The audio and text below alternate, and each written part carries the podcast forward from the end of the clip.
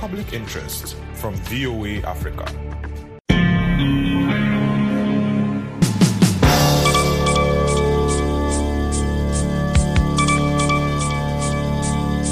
Hii ni idhaa ya Kiswahili ya Sauti Amerika ikitangaza kutoka Washington DC. Ifuatayo ni taarifa habari, msomaji wako Abdu Shakur Abud. Viongozi wa Umoja wa Ulaya wamemaliza mkutano wao wa siku mbili mjini Brussels hii leo baada ya kufikia maridhiano jana juu ya kuwekea marufuku ya kuagizia sehemu kubwa ya mafuta ya Rasia kuingia katika umoja huo. Katika mazungumzo ya leo, wamezingatia juu ya namna ya kusaidia Ukraine kusafirisha mamilioni ya tani za nafaka iliyokwama kutokana na vita. Rais Emmanuel Macron amesema kando ya mkutano huo kwamba yeye na kansela wa Ujerumani Olaf Scholz wamemhimiza mwenzao Vladimir Putin kuondoa marufuku ya Russia ya usafiri kutoka mji wa Odessa chini ya masharti ya azimio la Umoja Mataifa. Macron na Scholz walizungumza Jumamosi na Putin na hakuna kati yao aliyetaja pendekezo hilo la azimio la Umoja Mataifa mpaka hii leo, pendekezo linawasilishwa na Macron. Kwa upande wake mwenyekiti wa Umoja wa Afrika ambaye ni rais wa Senegal Macky Sall amewaonya viongozi wa Umoja wa Ulaya kwamba uamuzi wao wa kuondoa marufuku uamuzi wao wa kuondoa mabenki ya Russia kutoka mfumo wa mawasiliano ya fedha SWIFT utahatarisha usafiri wa chakula katika bara hilo. Rais Sala ameonya kwamba vikwazo vipya vya EU vyenye lengo la kutaka kuilazimisha Russia kusitisha uvamizi wake nchini Ukraine havitasaidia.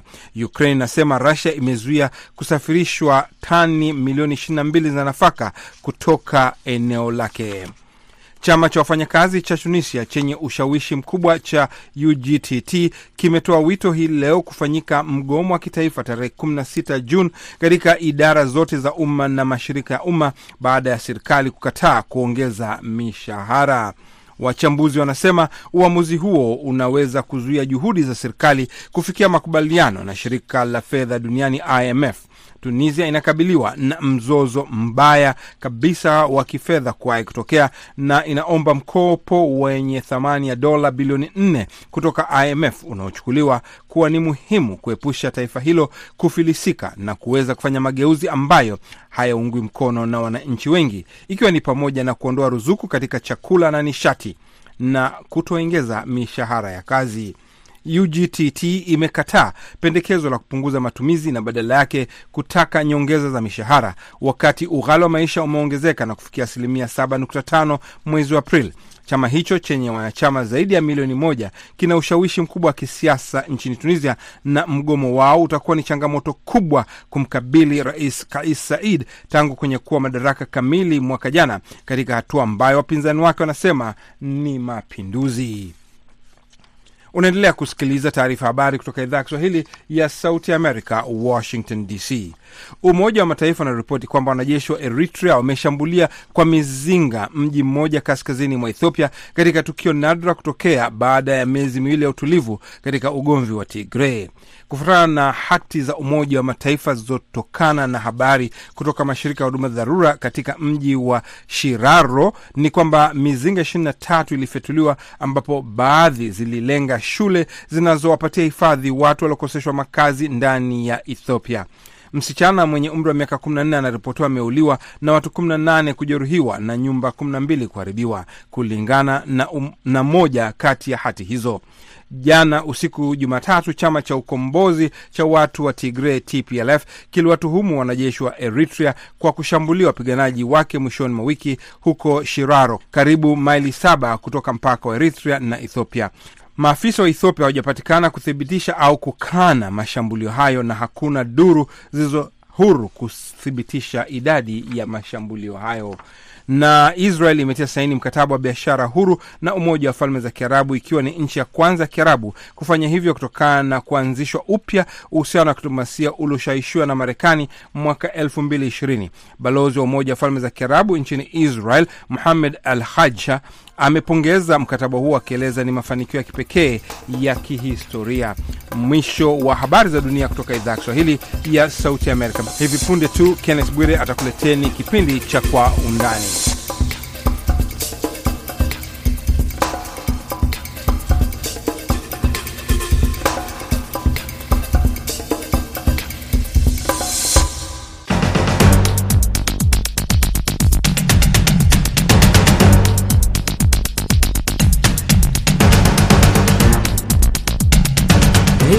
Kwa Undani. Katika sehemu ya kwanza tunaangazia siku ya tumbaku duniani. Sehemu ya pili tutaangazia mgogoro wa kidiplomasia kati ya Jamhuri ya Kidemokrasi ya Kongo na Rwanda kutokana na mashambulizi ya makundi ya wasi. Karibu, mimi naitwa Kenneth Bwire.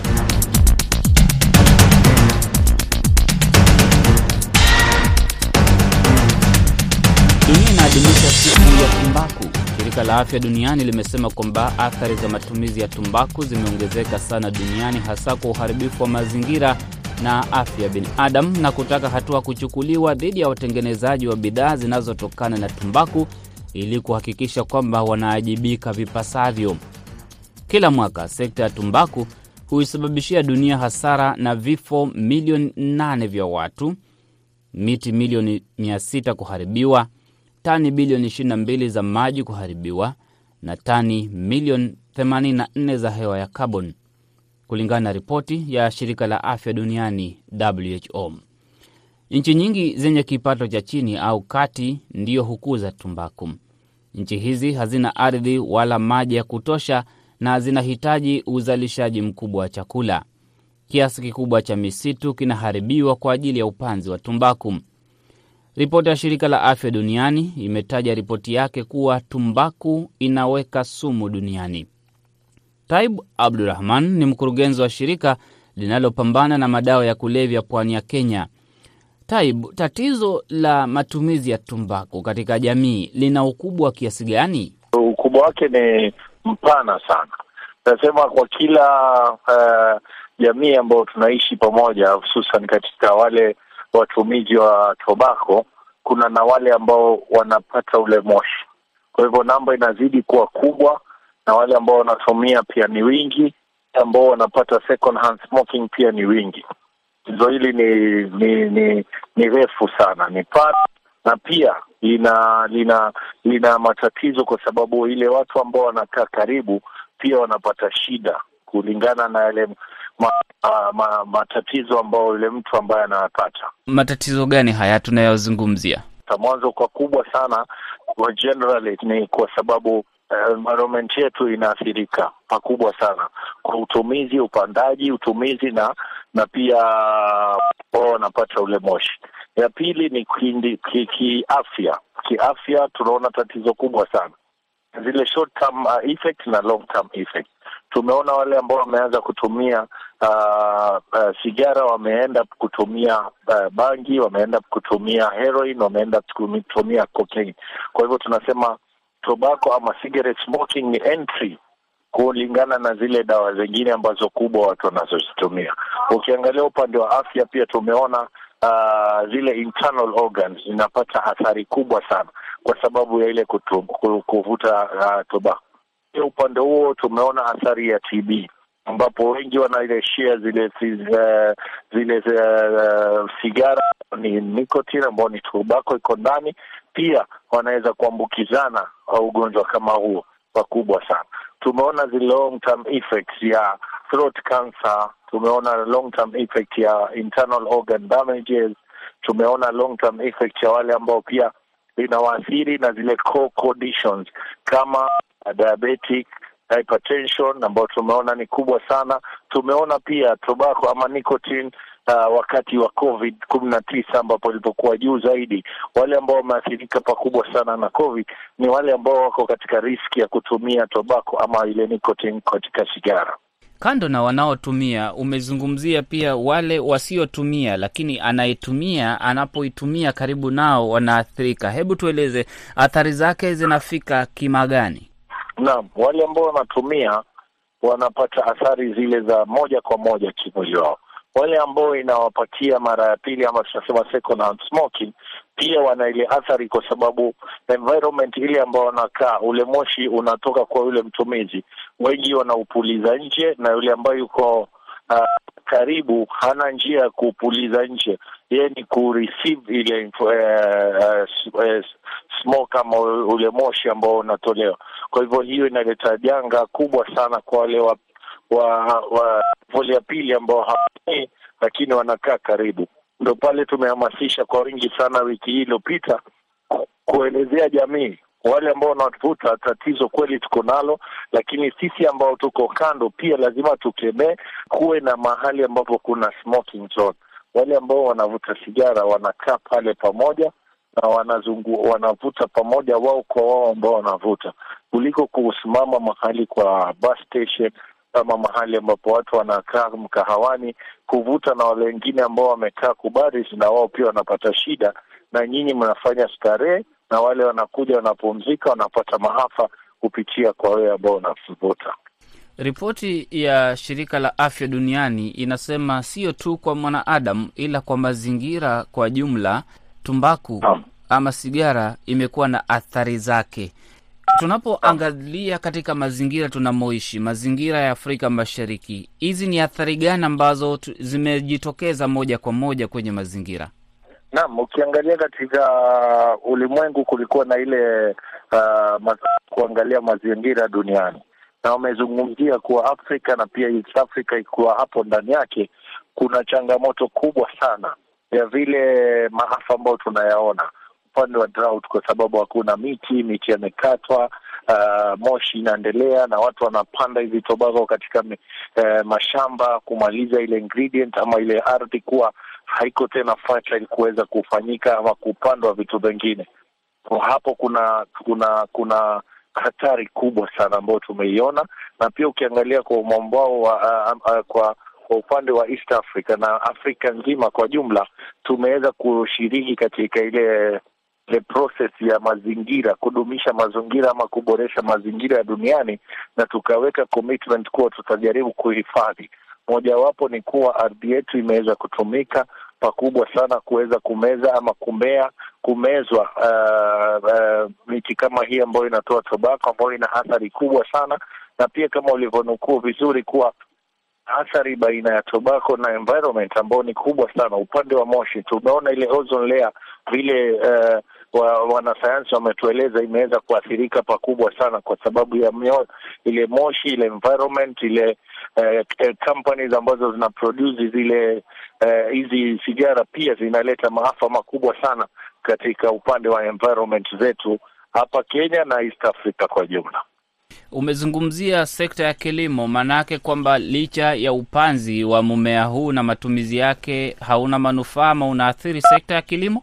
Nasema katika upande wa ile mitigation ambao athari tunaona, naam, inaweza kuwa sekta ya kilimo inapata uh, ruzu, ruzuku yake katika upande wa kumeza uh, mti kama huu na outcome yake tumeiona, na juzi katika katika mahojiano na kuweza kujadiliana na community na wanasayansi na wale watumi uh, afya washiriki wa afya na wale non disease officers ambao tuko nao idara ya county, tumeona uh, uh, nukta muhimu sana zile non communicable diseases kama hypertension uh, ki, ki, uh, ugonjwa wa kisukari zimeenea, zimezidi, na mambo kama haya ya kuna ile risk ya smoke ambayo inatokezea pakubwa sana ama smoking.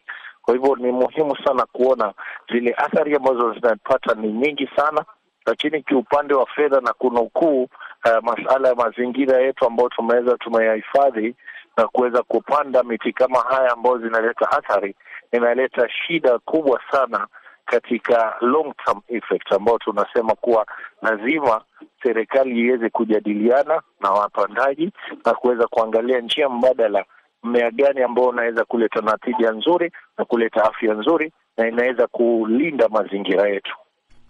Asilimia ishirini karibu ishirini na sita ya tumbaku inayokuzwa Afrika inatoka Zimbabwe, asilimia kumi na sita inatoka Zambia, asilimia kumi na nne inatoka Tanzania na Malawi, asilimia kumi na tatu alafu Msumbiji asilimia kumi na mbili. Hizi nchi zote nilizotaja si kwamba ni nchi tajiri, hapana. Je, uh, faida gani kwa hizi nchi zinapata kutokana na kilimo cha tumbaku?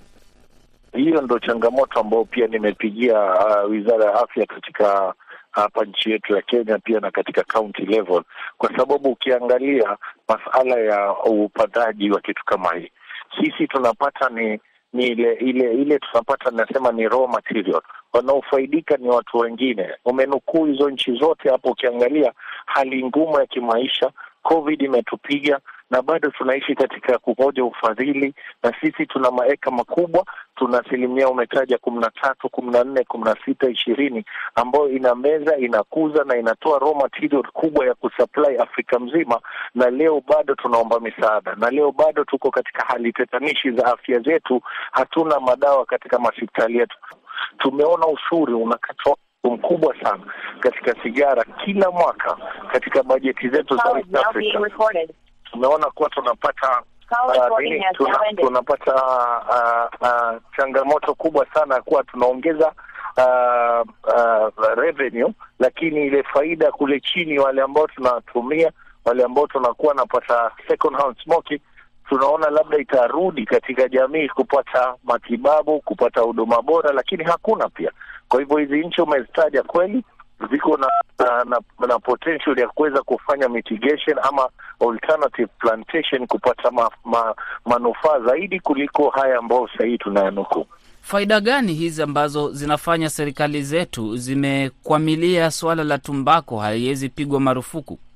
Uh, nasema katika hali ya utetanishi na ya kusikitisha ni kuwa wale ambao wako na uwezo, ambao wako na nguvu, wale ambao wako na kati hii ya kuweza kutengeneza uh, tobako hii ama products katika tobako, wamekita mizizi katika hizo nchi ambao umetaja, wamekita mizizi ndani ya serikali zetu ambazo tunaishi nazo, na wanatoa ufadhili mkubwa sana na wanatoa alternative uh, kubwa sana. Tumenukuu hii wiki iliyokwisha kuwa kuna kuna alternative za tobacco ambazo tumetolewa. Kuna electric cigarette ambayo ni imetolewa mpaka kuna kuna flavor ya bubble gum ya strawberry.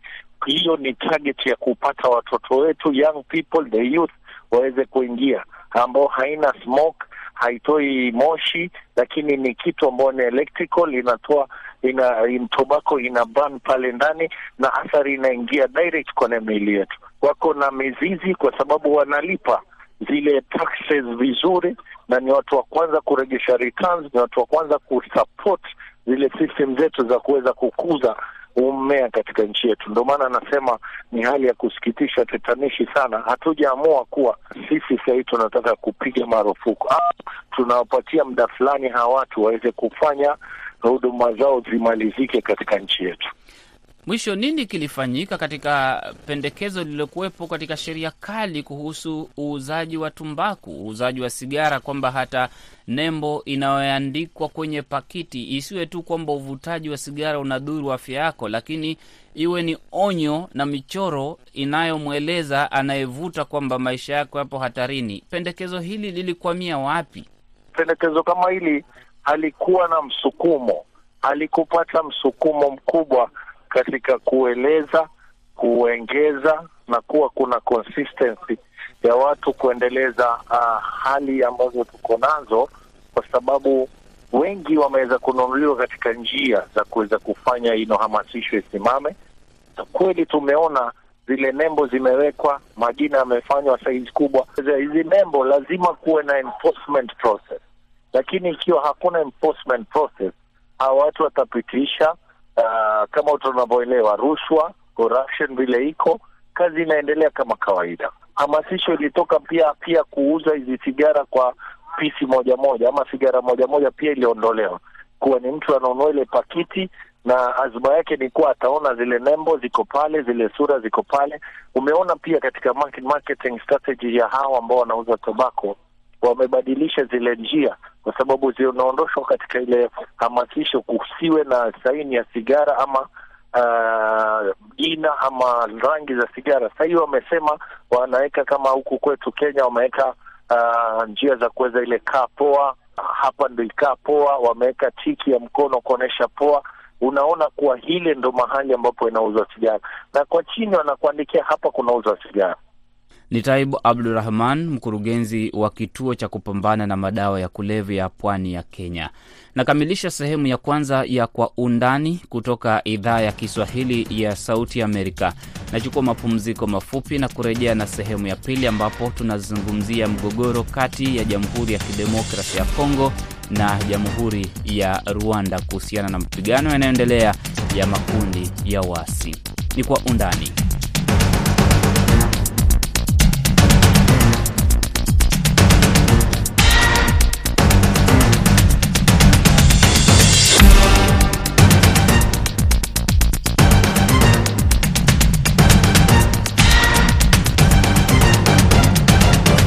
Karibu katika sehemu ya pili ya Kwa Undani kutoka Sauti Amerika, VOA. Mwenyekiti wa Umoja wa Afrika Macky Sall amesema kwamba marais wa Rwanda Paul Kagame na Felix Tshisekedi wa DRC wanaendelea na mazungumzo kutatua mgogoro baina ya nchi hizo mbili ambao umejitokeza kutokana na mashambulizi ya makundi ya waasi nchini DRC. Sall amesema kwamba mazungumzo hayo yanaongozwa na rais wa Angola Huai Lorenzo na kueleza matumaini kwamba mazungumzo yanaendelea vizuri.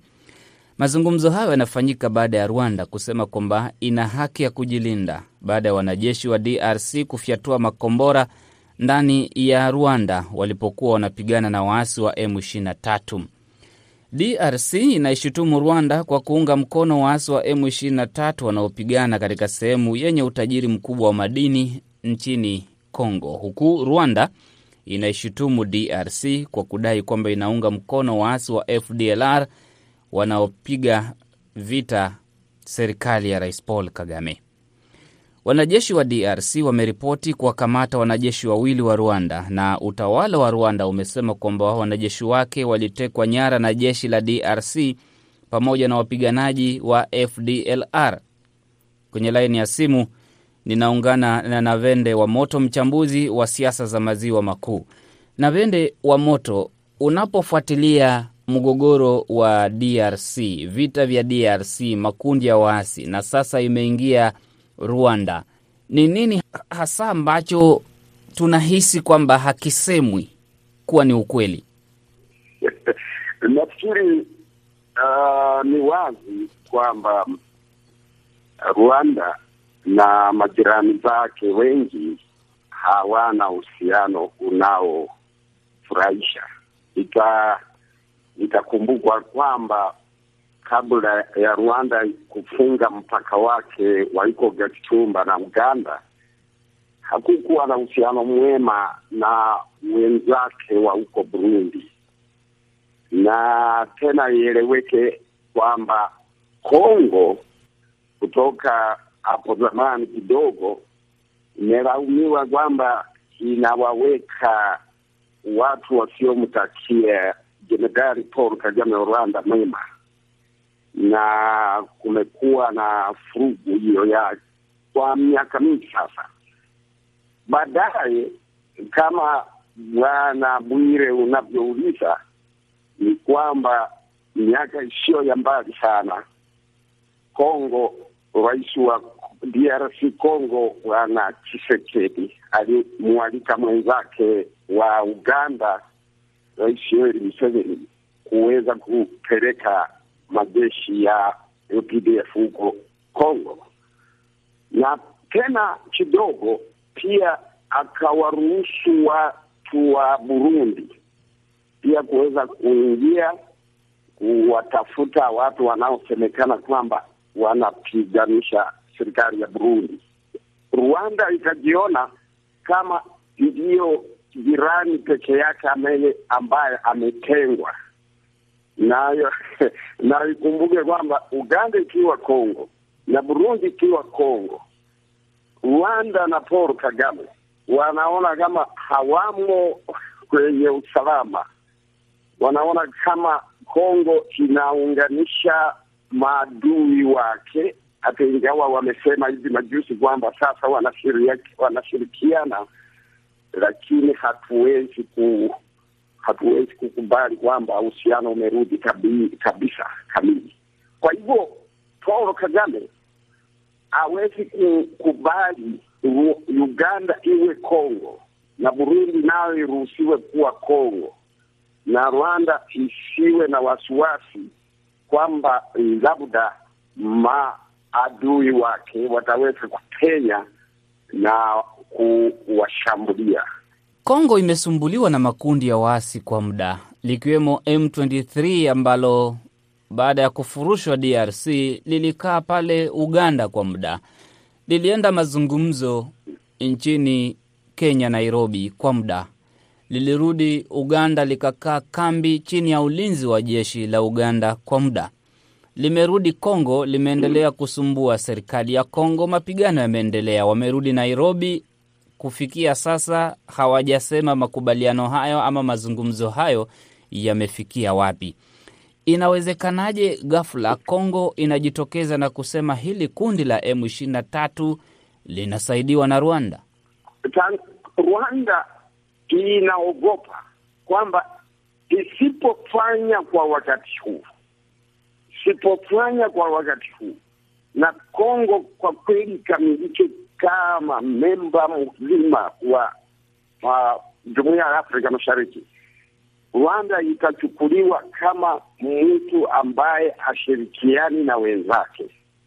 Kwa hivyo inawezekana kana kwamba M23 walikuwa wamepoa kidogo, lakini inawezekana kama kwamba lile nililolisema mwanzo kwamba Burundi ikakubaliwa Kongo, Uganda jeshi lake likakubaliwa Kongo, Rwanda ambaye naye jiona kama inaye maadui wengi zaidi kule Kongo ikatengwa. Hilo linaweza kuisukuma kuweza kusaidia maadui wa Bwana Tshisekedi na maadui wa Jamhuri ya Kongo kuweza kushambulia tena, kwani wanaye siwezi kusema visababu, naweza kusema sababu zao kwamba serikali haijashughulikia yaliyokubaliana kwa maongeo yaliyoendelea kule mjini Nairobi huko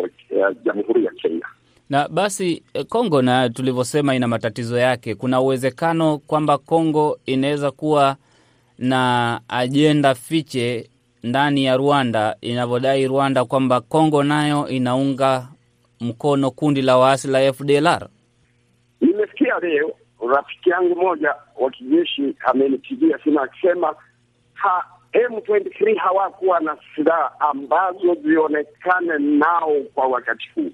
Inaonekana kana, kana kwamba wanazo silaha ambazo ni za nguvu sana kwa wakati huu ambazo hawakuwa nazo hapo awali. Inaonekana, inawezekana maadui wa Kongo wanaweza kutumia M23 kuweza kushambulia ili mifurugano iendelee kule Kongo na waporaji wa rasilimali za Kongo uweze kuendelea. Hilo pia ni la wazi sana. Kongo ikipata amani, kunao wengi sana ambao wataweza kukosa yale ambayo walikuwa wanaifanya Jamhuri ya Kongo, yaani Jamhuri ya Rais Tshisekedi. Mwenyekiti wa Umoja wa Afrika Macky Sall sasa ametujulisha kwamba hatimaye Paul Kagame anafanya mazungumzo na Felix Tshisekedi baada ya Kagame kusema kwamba eh, Rwanda ina haki ya kujilinda kutokana na kombora la DRC kuanguka ndani ya Rwanda na Rwanda kusitisha safari za ndege kama hatua ya moja kwa moja. Mazungumzo haya ambayo Macky anasema yanaongozwa na Huai Lorenzo yanaweza kafanikiwa kwa haraka. mazungumzo kama haya hatuwezi ku, ku, kufikiri kwamba yanaweza kuleta manufaa yeyote makubwa. Kama jumuiya hii itaweza kuonekana kama kwa kweli inayo umuhimu wowote kwa watu wa Afrika Mashariki, lazima waunde chombo cha kijeshi kiwe iwe waliostaafu majemadari waliostaafu kutoka kwa kila nchi hizi kuweza kutatua shida kama hizi za kuweza kushambuliana dhidi ya hawa watu ambao wanataka kuunda eh, eh, jumuiya. Ni Navende wa Moto, mchambuzi wa siasa za maziwa makuu, akizungumza nasi kutoka Kampala, Uganda. Ni kushukuru Navende. Nimeshukuru kaka, na mimi washukuru wasikilizaji wote. Nakamilisha kwa undani kutoka Sauti ya Amerika, VOA. Naitwa Kenneth Bwire, nikutakie jioni tulivu.